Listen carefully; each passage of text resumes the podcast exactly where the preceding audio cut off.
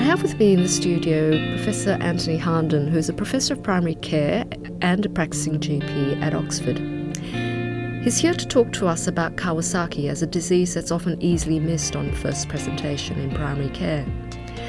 Anthony, welcome to this BMJ podcast. Thank you.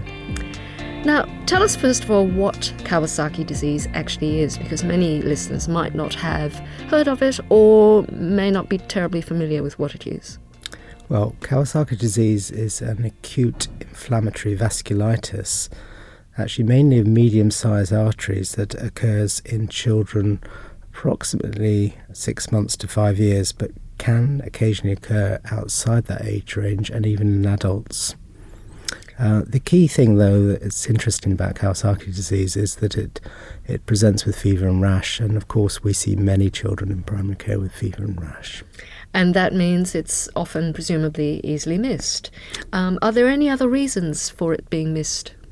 Um, I think mainly it's the prevalence of fever and rash in primary care due to other causes that uh, often um, makes uh, doctors diagnose viral illness rather than Kawasaki disease. However, there are a few key things about Kawasaki disease that, that an astute GP would pick up on um, and think about. For instance, um, these children are often highly febrile and the fever goes on for longer than five days, which is unusual in most uh, other viral conditions. Um, they're often quite irritable uh, and they have a constellation of symptoms and signs, which no doubt you're going to ask me about. Yes, we'll move on to that later. Um, why does it matter, though, if the diagnosis is missed? Uh, well, the key thing uh, about um, the key importance about not missing a diagnosis of Kawasaki disease is that Kawasaki disease uh, is the commonest cause of acquired heart disease in children in the Western world, and uh, that there is an intervention, i.e., immunoglobulins, that are given if given within the first 10 days of the illness presenting, can prevent um, coronary artery aneurysms and subsequent uh, acquired heart disease from developing. Okay, and you said that it is the commonest cause of acquired coronary artery disease in children or heart disease in children in the um, developed world. Mm. Uh, how common is it exactly? Just ballpark figures. Well, it, it, it's it, it's uncommon. I mean, it, the the incidence in the UK is about eight and a half per hundred thousand children. However, um, it is uh, it is more common in other ethnic groups, and uh, for instance, in Japan, uh, they report incidence figures of uh, in the region of 240 per 100,000 children. Mm, so that's quite a big difference.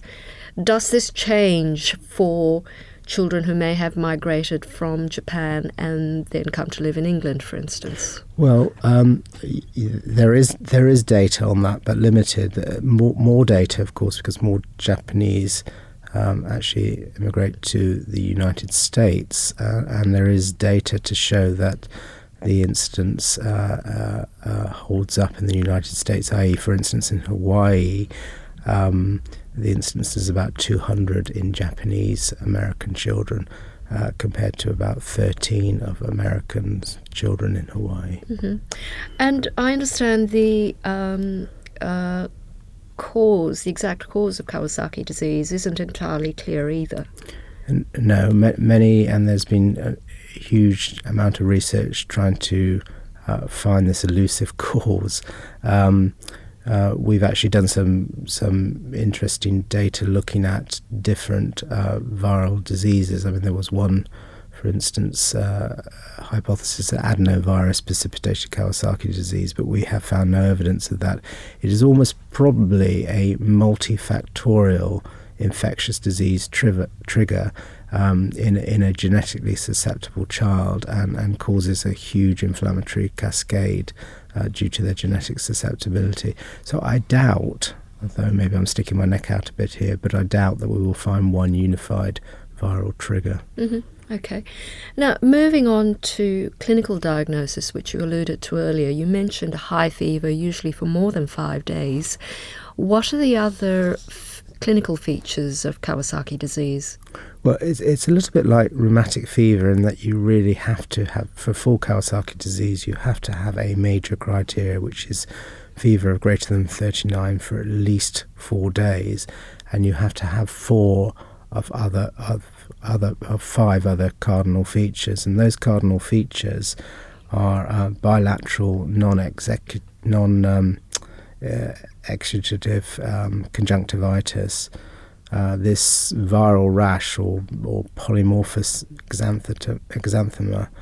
Uh, you need to have changes in the extremities. Um, often, this is what people remember the peeling of the palms and soles, or um, edema of the feet, or a little bit of uh, peeling of the um, of the fingers. But but actually, these changes often occur late. The other key changes are uh, changes to the oral uh, pharyngeal mucosa. You might have red lips, fissured lips, strawberry tongue, for instance. Uh, and and the other, the last feature is cervical lymphadenopathy, uh, and this is usually unilateral and greater than 1.5 centimeters. So so classical Kawasaki disease is just to recap, is fever and four of the five cardinal features, although there is a thing called incomplete Kawasaki disease as well. And presumably, that is uh, those are cases where there's a high index of suspicion, but they don't meet all of those criteria. Yeah, and the, and the problem with that is that incomplete Kawasaki disease is usually fever plus three or less than the other features. But the problem with incomplete Kawasaki disease is it has they have a much higher incidence eventually of developing coronary artery aneurysms. Uh, and we're not sure whether this is because it is a slightly different illness or whether it is because of delayed diagnosis. That is interesting. So l- let's move on then to um, uh, diagnostic testing. Are there any tests available for Kawasaki disease? Uh, the, the short answer is no, there's no definitive test. Though, of course, uh, these children have hugely raised, raised uh, inflammatory markers um, and other blood features su- suggestive of an overwhelming infection.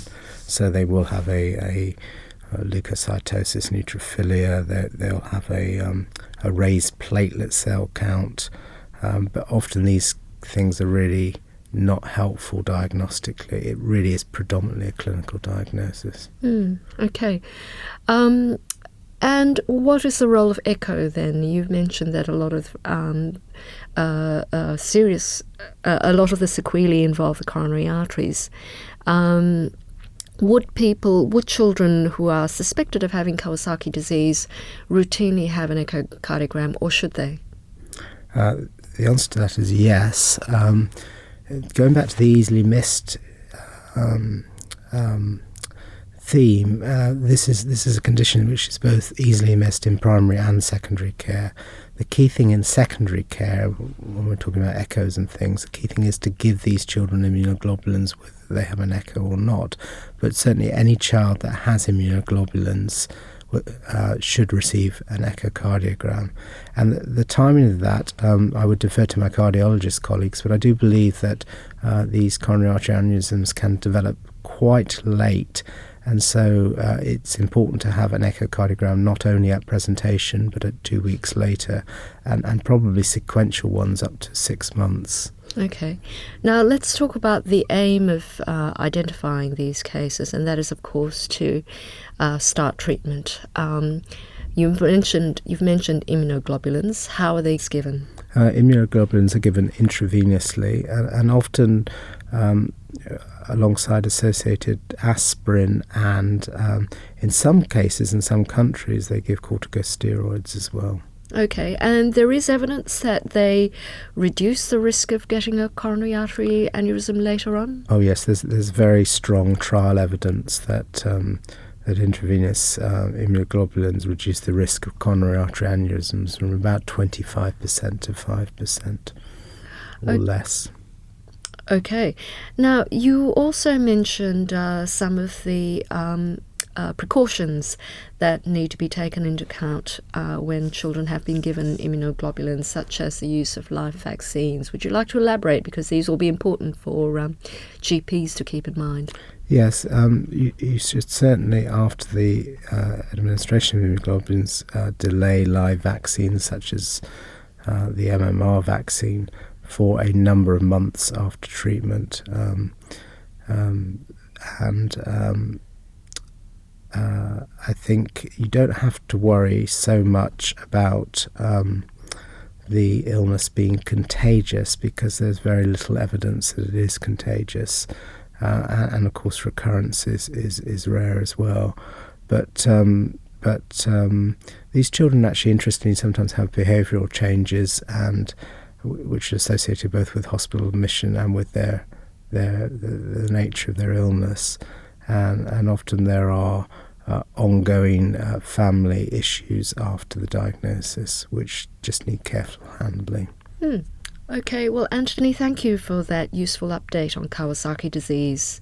Uh, to summarize, you uh, are recommending that anyone faced with a young child who is quite irritable and has a high and prolonged fever for at least four days, um, who may also have the other features of Kawasaki disease, such as uh, a rash or a change in their extremities, including erythema of hands and feet, uh, or peeling of the skin there, um, as well as changes to the lips and oral cavity and of course cervical lymphadenopathy, uh, we would be uh, well advised to immediately refer to the hospital for further tests. Yes, I, I, I think to get it into context, it is a rare disease, but it is a rare disease that is important to to uh, for GPs to identify. And I think if they have any suspicion that this is slightly unusual, uh, this isn't a common fever and rash, that the child is more irritable than one would they would usually expect, and I don't think there's anything lost by a referral. And I think the hospital paediatricians, likewise, um, if they consider that Kawasaki disease is a possibility, would be well advised to give immunoglobulin. Anthony, thank you for your time.